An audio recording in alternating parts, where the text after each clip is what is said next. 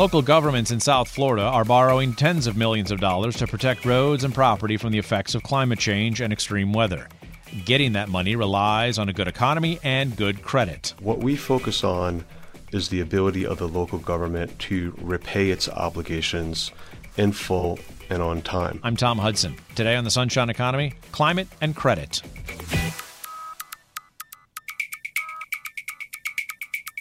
Also on the program today, another story of money and the price of life in South Florida. Yeah, if I work harder, I'd like to earn more. Sure, there are things out there I would like to provide for my family. I would like to be able to to sleep more at, at ease. You know, of course, wouldn't anybody? It's all ahead on the Sunshine Economy.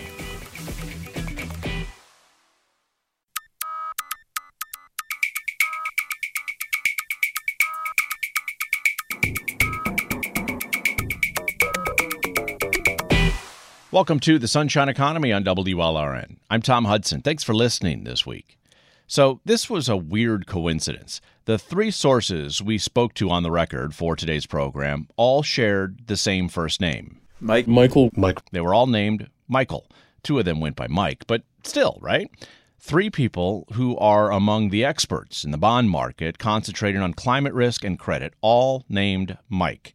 There's this Mike with credit rating agency S&P Global Ratings. Mike Ferguson, director in our sustainable finance practice. And there's this Mike with a different credit rating agency. Mike Rinaldi, Senior Director and Manager of Fitch's Local Government Rating Group for the East and Midwest region. And then there's Michael. My name is Michael Wirtz. I'm Vice President, Senior Analyst at Moody's Investor Service. So these three Mikes work in the same industry but at different businesses. They may share first names and professions. They don't know each other, though.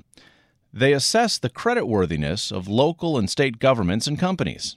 Just like when you apply for a loan and get a credit check, these Mikes do something similar but on cities, counties, states, and companies. And these Mikes pay close attention to the influence of climate risk and credit. Credit is important for companies and local governments. Just like a consumer with good credit, when a city or county has good credit, they can borrow more money more cheaply to build facilities like ports and airports, repair infrastructure like sewers, and invest in stuff like transportation or affordable housing. These are all projects that can be paid for with borrowed money. And backing up the borrowed money are fees and taxes, and most importantly, the ability of local governments to charge future fees and taxes to pay back those loans. If those future fees and taxes are threatened by climate change, for instance, then it means more risk, and more risk means a higher cost to borrow the money. Just like for consumers, good credit means cheaper borrowing costs. For South Florida, good credit includes judging the threat of climate risk. That's what you'll hear today from the three Mikes who do this work for the three leading agencies that determine credit ratings for governments and companies. Now, later on in the program, Alvaro Martinez's story of money and the price of life in South Florida. You know, you ask my parents, they'll tell you that even when I was young, I wanted to be a physician. All through high school, my friends will tell you that I always wanted to be a physician. As I rotated through different disciplines in med school, I began scratching them off my list. I don't like this, I don't like that. By my fourth year of med school, I was starting to hit a crisis that I didn't know what I wanted to do. Alvaro may have known he always wanted to be a doctor, like his father, but he also knew he wanted to work in a different way. His story will be coming up later on in the program. If you want to share your story of how money, circumstances, and choices have influenced your life and decisions, email us at sunshineeconomy at WLRNnews.org. That's sunshineeconomy at WLRNnews.org.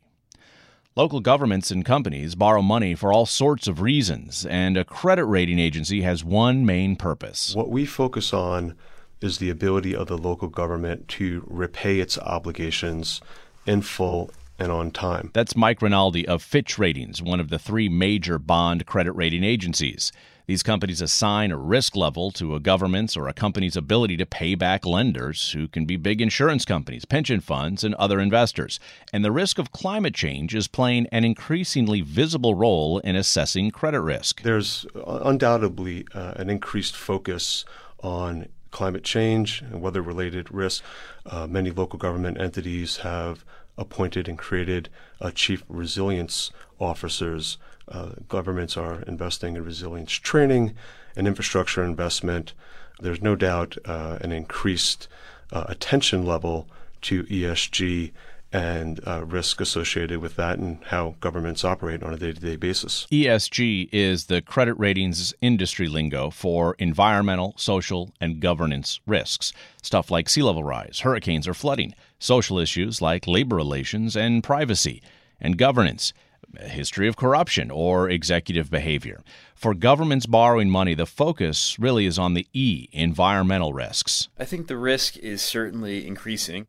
This is Mike Ferguson. He is a director with S&P Global Ratings Sustainable Finance Practice. I think people who are familiar with climate science are attuned to that fact, and certainly large corporations and municipalities and really all entities that we would rate are, are attuned to that as well. They're being becoming increasingly aware. Kind of a challenge that goes along along with that, however, is that when you look at climate risk, a lot of the, the risks that you're looking at, whether that's it's wildfires or it's floods or, or hurricanes, the challenge we have is that these are low probability, high impact events. And so embedding those in credit quality becomes an increasing challenge. Certainly, we know that they can be impactful. The challenge we have, of course, is that credit ratings are meant to be forward looking. And so, uh, with, with these major environmental calamities, the question abounds as to uh, whether or not uh, they are fully captured uh, in our credit ratings. The bond market for local governments and companies is well developed. They've borrowed trillions of dollars, and default rates are very low, meaning investors can count on getting their money back. Over the past several years, environmental risk factors have become more prominent. What's the threat of sea level rise to local property taxes? How quickly can a community recover after a big storm? What's the impact on tourism from sunny day flooding? All these are environmental factors that have the potential of significant economic consequences. When it comes to the environment, you know, there, there really is no boundary to its uh, I don't want to sound, you know, overdramatic here, but quite frankly, its wrath. This is Mike Rinaldi again with Fitch Ratings. The frequency and severity of storms is uh, you know, weather-related events is is it's not subject to debate. Um, it impacts you know all realms of life, and you know, we have unfortunately seen, uh, you know, many local governments um, and and its residents, its businesses, you know, have to um, you know suffer through the experience of being displaced from their homes, displaced from their jobs, uh, you know, and and a whole lot worse than that. So, I think it's just the reality that has forced folks to, you know, no longer, uh, if they were in the past, kind of burying their head in the sand. Um, that's not going to address uh, what is evident, you know, which is a, a, clear increased risk and exposure to these types of uh, dramatic events. I think investors are driving it to a large degree. This is Mike Ferguson with S&P Global Ratings. They understand ESG risk, especially environmental, is being material to their decision-making process. That's important for local governments because if investors are not confident in an area's ability to deal with environmental risks, they will demand a higher reward. That would mean a higher interest rate, leading to more expensive borrowing for the local government, meaning higher costs to local taxpayers. But trying to figure out which environmental risks are the most important or the biggest threat and when, that's tough. Recency bias is the human tendency to emphasize our most recent experience. That may be Hurricane Irma, for instance. There's also the anchoring effect to anchor our expectations to one significant event, like, say, Hurricane Andrew. Back to our conversation with Mike Rinaldi of Fitch Ratings. How do you capture uh, a more nuanced look at the climate risk faced by local governments and, and uh, frankly, property owners and businesses and others, um, where it's not just emphasizing the most recent event? Yeah, and Tom, that's a great question. It's a challenge. It's something that we deal with on a day-to-day basis. You know, risk visibility, I would say, is is fairly high in the short term. I think we can accurately identify credits that may become vulnerable to rating migration uh, in a one to three year window. Rating uh, migration uh, rec- means downgrade, so uh, m- meaning changes in, in credit quality, um, you know, evidenced in uh, either a, a, you know upward or downward movement in a rating or mm-hmm. a change in a rating outlook in the short term, I think you know we've got you know a wealth of very accurate um, and, and robust information and data sets to you know make that judgment. Uh, but we recognize there's an increased uncertainty as the time horizon extends, uh, associated with you know the accuracy and and also a lack of standardization of data. There's exposure to you know policy and regulatory shifts over time, um, and also the integration or overlay of new credit risk. You know, we don't know what other risk you know might present itself uh, five or, or ten years down the road that you know aren't uh, currently on our radar, and how they might interact um, or, or, perhaps uh, you know compound uh, risk associated with uh, ESG factors. Yeah, and if I can add on to that point just a little bit here. This is Mike Ferguson again with S&P Global Ratings. Certainly, we look at the raw exposures, right? The likelihood of sea levels rising, the likelihood of a hurricane happening or a wildfire occurring. We also consider is management's attempts to mitigate that risk, right? I think management teams, because they have access to better information, because they're more attuned to the risk, because they're not really hiding from it anymore, I think that there's increasing cognizance that something needs to be done. Policymakers seem to be having an increasing ability and wherewithal, and, in some cases funding, to actually try to mitigate those exposures, whether it's uh, adaptive mechanisms, resilience measures, or, or maybe it's just ways of finding greater financial flexibility. But certainly that's something we have to consider from a credit quality perspective too is that these things don't happen in a vacuum. Uh, management has an opportunity to respond. By management he means corporate executives and elected officials in south florida governments and in some cases taxpayers are responding in 2017 just 2 months after hurricane irma's storm surge flooded areas of miami Voters in the city okayed borrowing $400 million, with about half of the money going toward environmental resiliency efforts, stuff like storm drain upgrades and flood pumps. This spring, Hollywood voters okayed a package of new bonds, including $23 million to build new seawalls. In both cases, the borrowed money will be paid back using property taxes, and the cities are counting on using their good credit standings to borrow the money at low interest rates. Still to come, asking those who pay back the loans if they want to borrow the money to better protect their towns. What we're seeing is, you know, increased movement on the part of local governments to put environmental options out in front of their voters to decide which path as a community you want to take.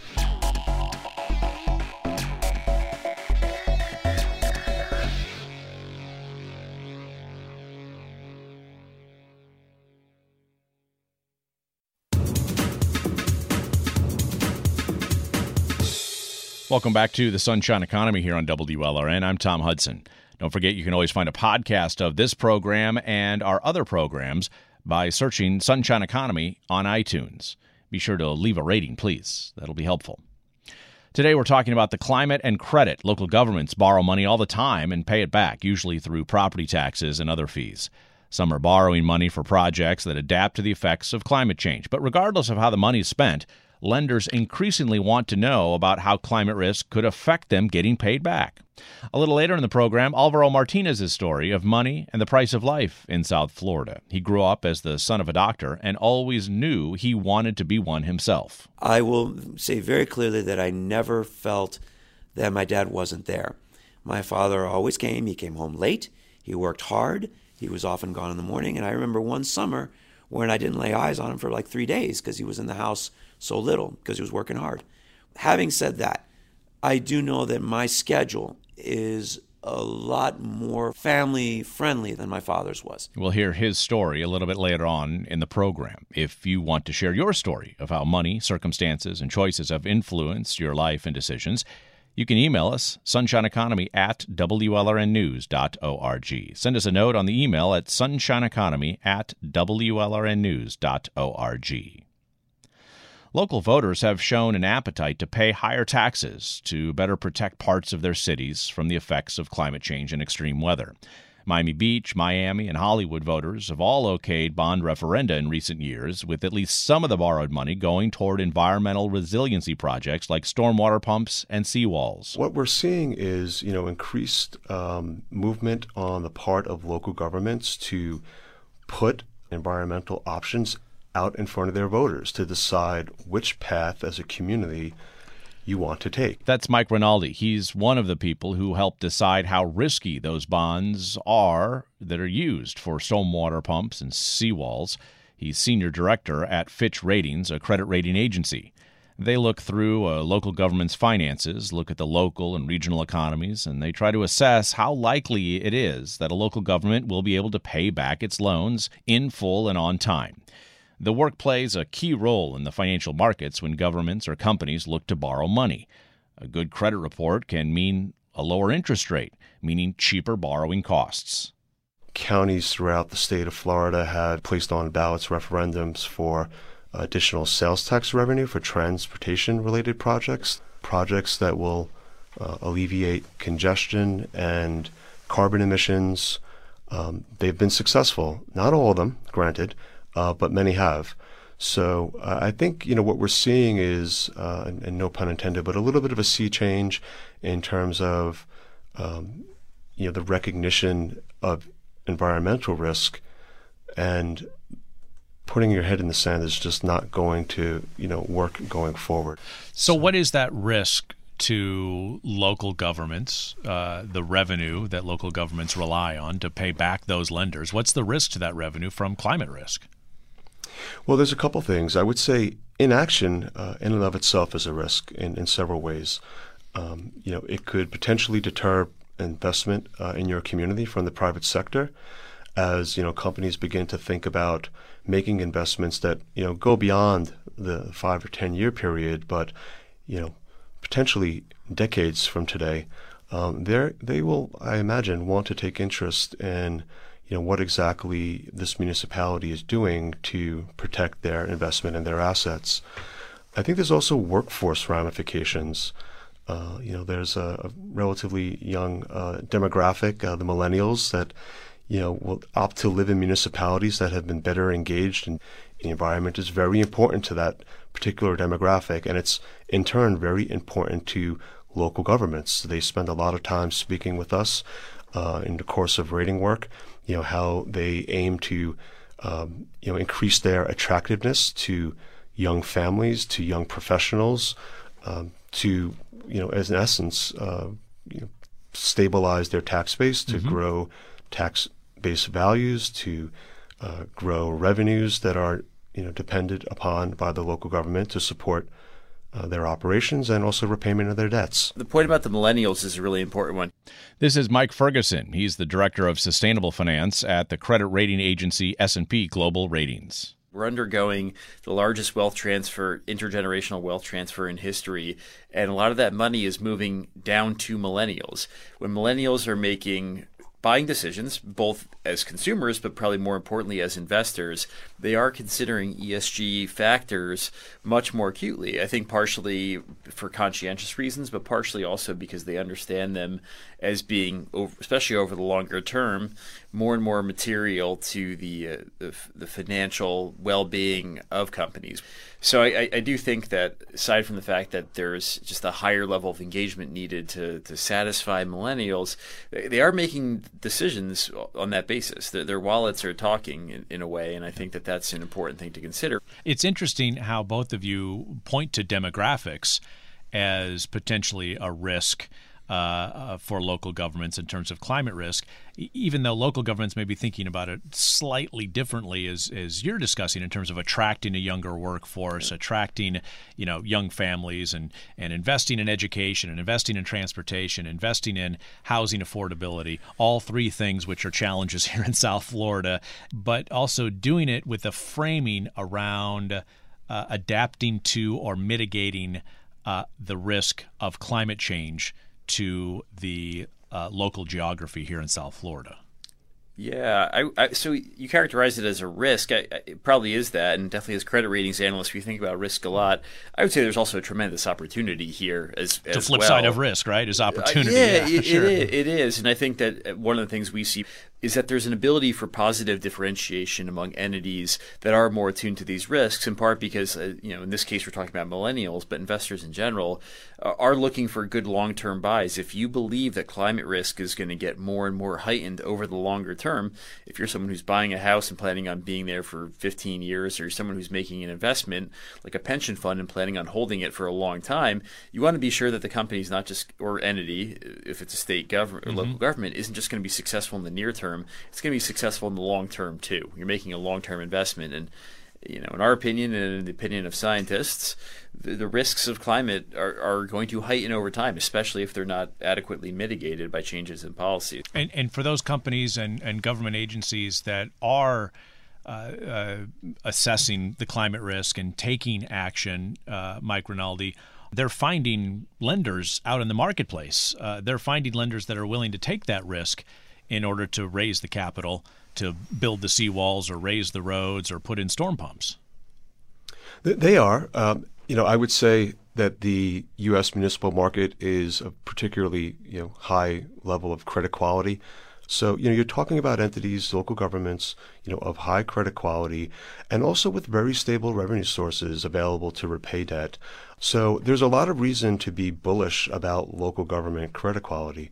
You know, the majority of local government, uh, you know, operations and, and debt expenses are, you know, repaid from revenues derived from uh, property taxes. Mm-hmm. Um, and property taxes tend to be, uh, you know, fairly resilient to temporary disruptions, even weeks or months long, associated with uh, a dramatic, unpredictable uh, type of weather event. Yeah, we've seen that um, with Hurricane Andrew locally. We've seen it with uh, Hurricane Katrina in New Orleans. Sure. We're given, sure. A, I mean, given know, a long enough horizon out there, those values uh, recover, and of course, the tax base then recovers and uh, moves forward not only do they recover, but they're not susceptible to sort of an immediate drop off in value. Property taxes, you know, they're a lagging indicator. The revenues that a government receives from property taxes this year is typically based off of a valuation or an assessment on the property that was conducted, you know, anywhere from 12 to 24 months ago. So it, you know, there are certain revenues uh, that are you know, susceptible to an immediate shift. Certainly, a sales tax revenue stream, which is important for many local governments, comes to mind. You can see a response to sales tax collections immediately uh, in the aftermath of a storm. But what tends to happen then, you know, several weeks later, uh, once you know the the full resources of our government have you know now shifting their attention from debris removal to rebuilding is that you get a little bit of a boost you know to the economy people are out they're replacing uh, you know lost personal items. They're you know making large you know scale purchases of building material and construction material and so forth to support uh, the the reconstruction efforts. So local government revenue streams have uh, you know tend to be very resilient to uh, those types of risk. That's Mike Rinaldi with Fitch Ratings and Mike Ferguson with S&P Global Ratings, two of the top credit rating agencies. Now, still to come, stripping away the politics and just looking at the money. Unfortunately, I think the climate risk has become uh, very heavily politicized, probably more so than it needs to be, and definitely more so than is actually productive.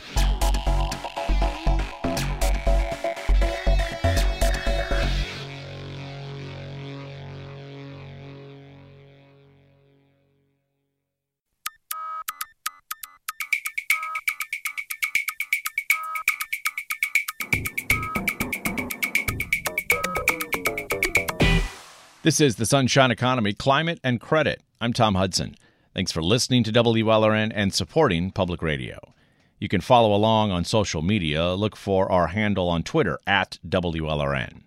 We're talking today about how leading credit rating agencies think about climate risk, especially for local governments and their ability to borrow money cheaply.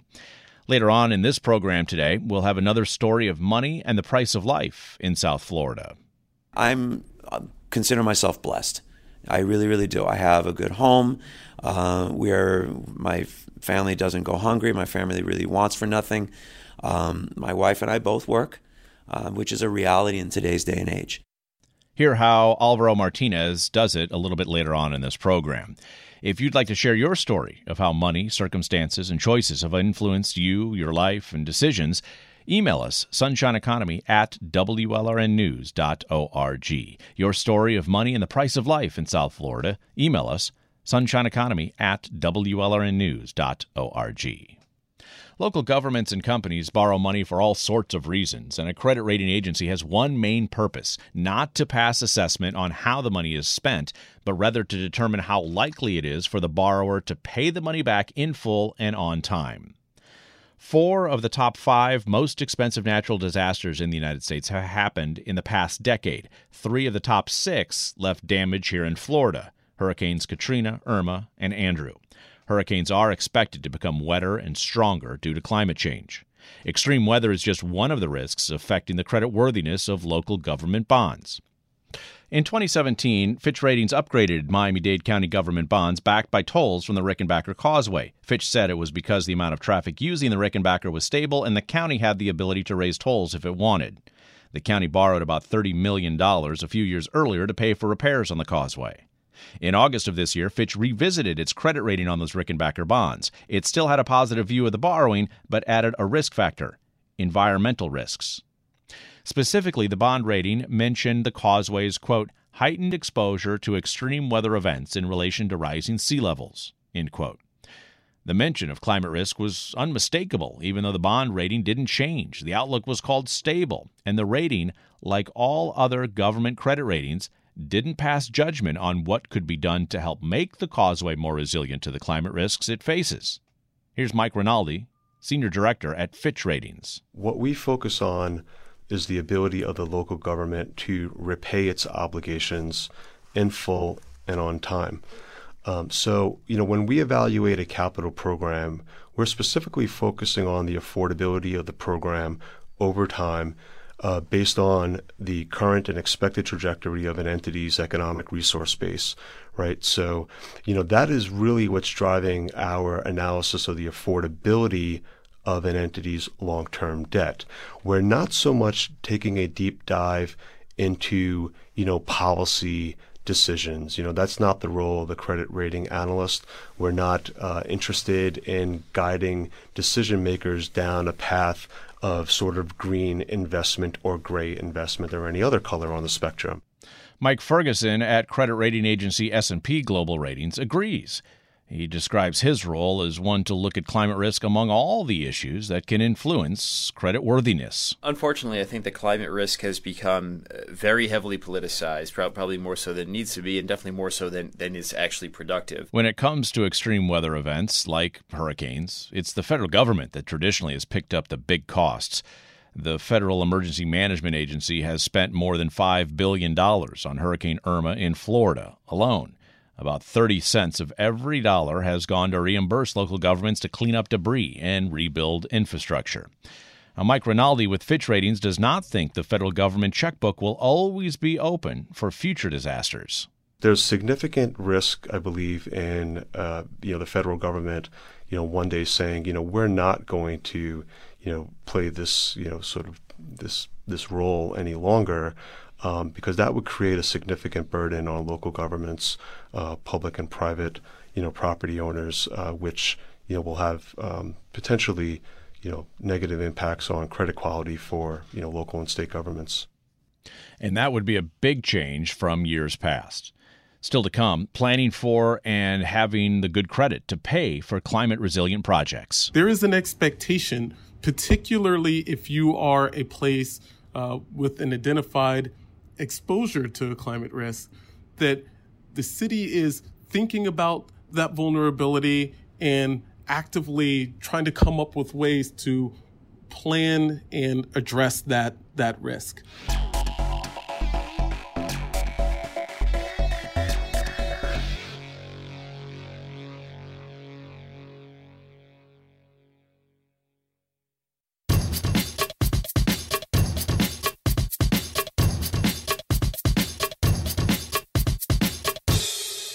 Welcome back to the Sunshine Economy here on WLRN. I'm Tom Hudson. Thanks again for listening and supporting public radio. You can always find us on your smart speaker by telling it to play WLRN. Find our app as well in your local app stores and listen online at WLRN.org. Today, we're talking about climate risk and credit risk. Increasingly, investors in the bonds of local governments and companies want to know more about the risks that those cities and counties and companies face from climate change and how those risks could affect the government's or company's ability to repay those debts. Coming up a little bit later, you'll hear Alvaro Martinez's story of money and the price of life in South Florida. He's a successful doctor. His wife works, and he's grateful for his financial stability. I am where I am because I work hard. I am where I am because I've had uh, the benefits of parents who have provided for me when they needed to. Uh, I am where I am because I had parents that instilled in me a responsibility. You can hear how Alvaro Martinez does it a little bit later on in the program. If you'd like to share your story of money and the price of life in South Florida, send us an email, sunshineeconomy at WLRNnews.org. It's Sunshine Economy, that's one word, at WLRNnews.org. You can also find us on Twitter or Facebook if you like. Most big cities in the United States have a plan to deal with climate risk. That's according to a survey by credit rating agency Moody's Investors Service of the 50 largest cities it follows. Several cities in South Florida have tapped the municipal bond market to borrow tens of millions of dollars to pay for adaptation efforts addressing the effects of climate change, things like building seawalls and installing pumps to fight rising seas. Michael Wertz is a senior analyst of infrastructure finance at Moody's Investors Service. Investors and issuers and sort of just market participants are all very interested in the topic of climate and climate resilience among state and local governments at a level that seems to just be growing by the day. Uh, everyone is, of course, I think, aware of and sensitive of how a city can be impacted by uh, immediate climate shock events in the form of, say, storm surge flooding or, or a hurricane or wildfire. And that, of course, has led to uh, increasing interest on how cities are going to be able to manage this type of risk over the long term, particularly as there's the expectation that these types of calamities are going to increase in frequency and severity. So we see a great deal of interest in how we analyze those risks and incorporate them into our credit ratings. And some great deal of interest on the part of at least some South Florida local governments in being able to utilize the public bond market to raise funds for projects such as raising streets or so, stormwater sewers to reduce flooding or even building seawalls. Is the municipal market prepared for potentially the kind of future borrowing that may be necessary for some of these local governments to really address the problem in a more comprehensive way?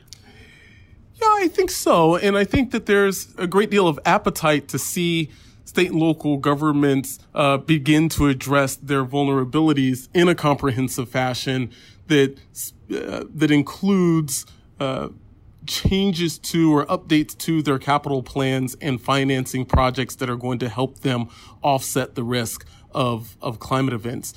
Climate preparedness and the cost attendant to that are still only one of several factors that we take into consideration when we're doing our rating analysis and the extent to which uh, your climate preparedness efforts compromise other elements of your credit profile, it, it can still have um, you know a negative uh, effect on your overall credit position if, for example, uh, the cost of building your seawall or some other type of uh, climate mitigation improvement is going to serve the effect of draining all of your cash or quadrupling your debt load or, or something like that. So there's a balance to be struck, but a great deal of interest uh, from investors and, uh, and an increasing level of focus being paid by rating agencies on how that balance is going to be handled. That balance is really important, Michael, right? Because the cities, local governments, uh, certainly in South Florida, that are generally uh, uh funded by property taxes, are interested in protecting the value of that property, especially those properties that are most vulnerable to climate risks, be that either sunny day flooding or extreme storm events. Uh, but at the same time, having to go out to the investment markets and kind of leverage the value of that property to generate the funds to try to protect that property, right? Sure. I mean, we saw that with uh, the city of Miami, for example.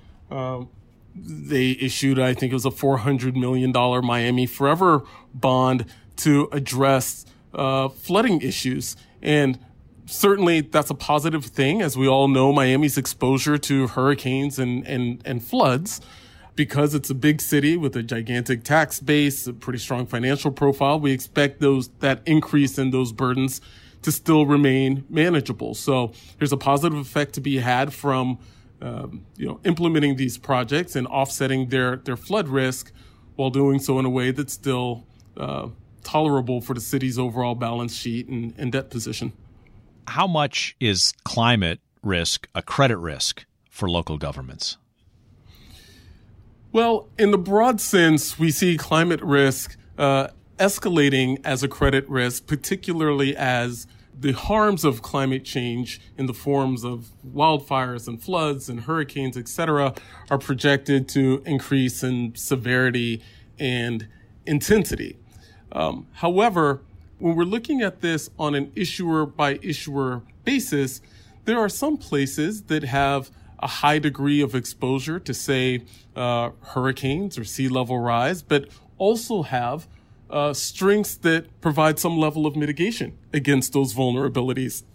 Uh, Miami and other cities in South Florida are a good example of that, where there's an obvious risk uh, from hurricanes and, and, and other sort of you know climate driven calamities, but uh, there's some offsetting strengths like the size of the local tax base and economy, uh, the, the, the size and conditions of their balance sheets, as well as uh, the benefit to be had from the state's hurricane catastrophe fund and and uh, and uh, citizens property insurance corporations, things like that. So, in that particular example, we see that while there's a high level of exposure, there's some offsetting strengths that make that uh, exposure uh, not entirely detrimental to their to their credit. You can imagine though a scenario where you might have a city that is uh, smaller with less financial wherewithal and an equal amount of exposure that they're unable to mitigate at the same level as a place like say Miami or Broward County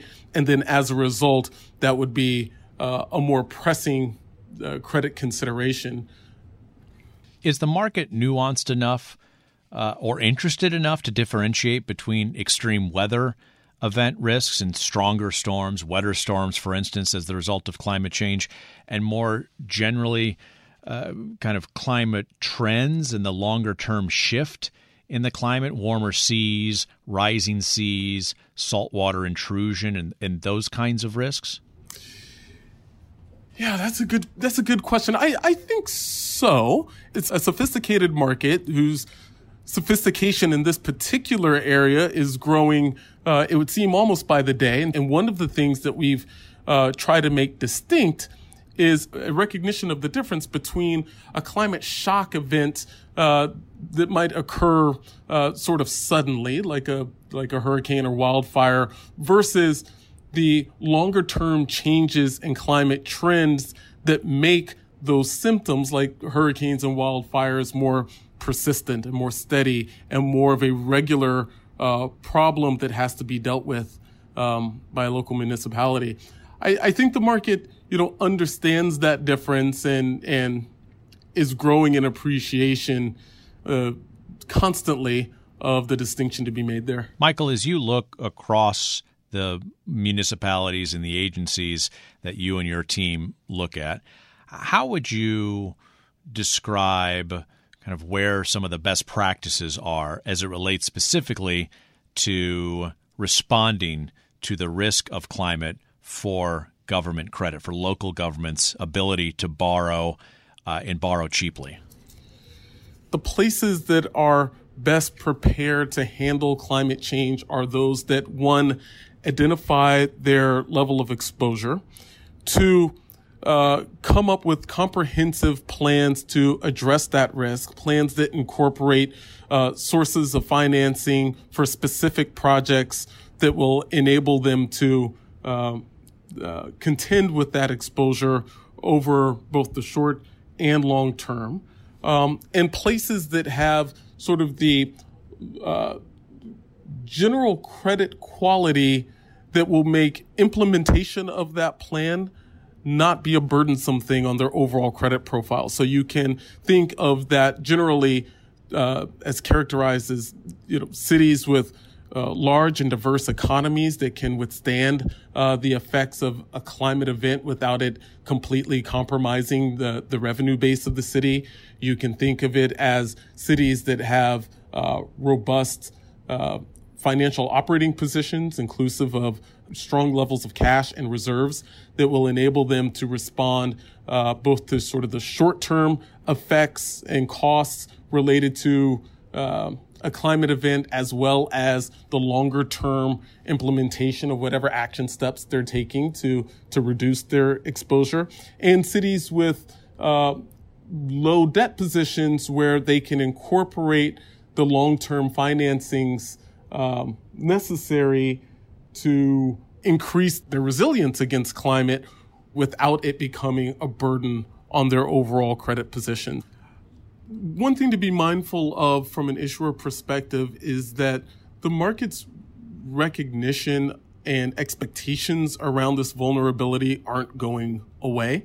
And I think we've moved to a point now where whether you're talking to an investor or a ratings analyst, there is an expectation, particularly if you are a place uh, with an identified exposure to climate risk, there's an expectation that the city is thinking about uh, that vulnerability and actively uh, trying to come up with ways to plan and address that that risk.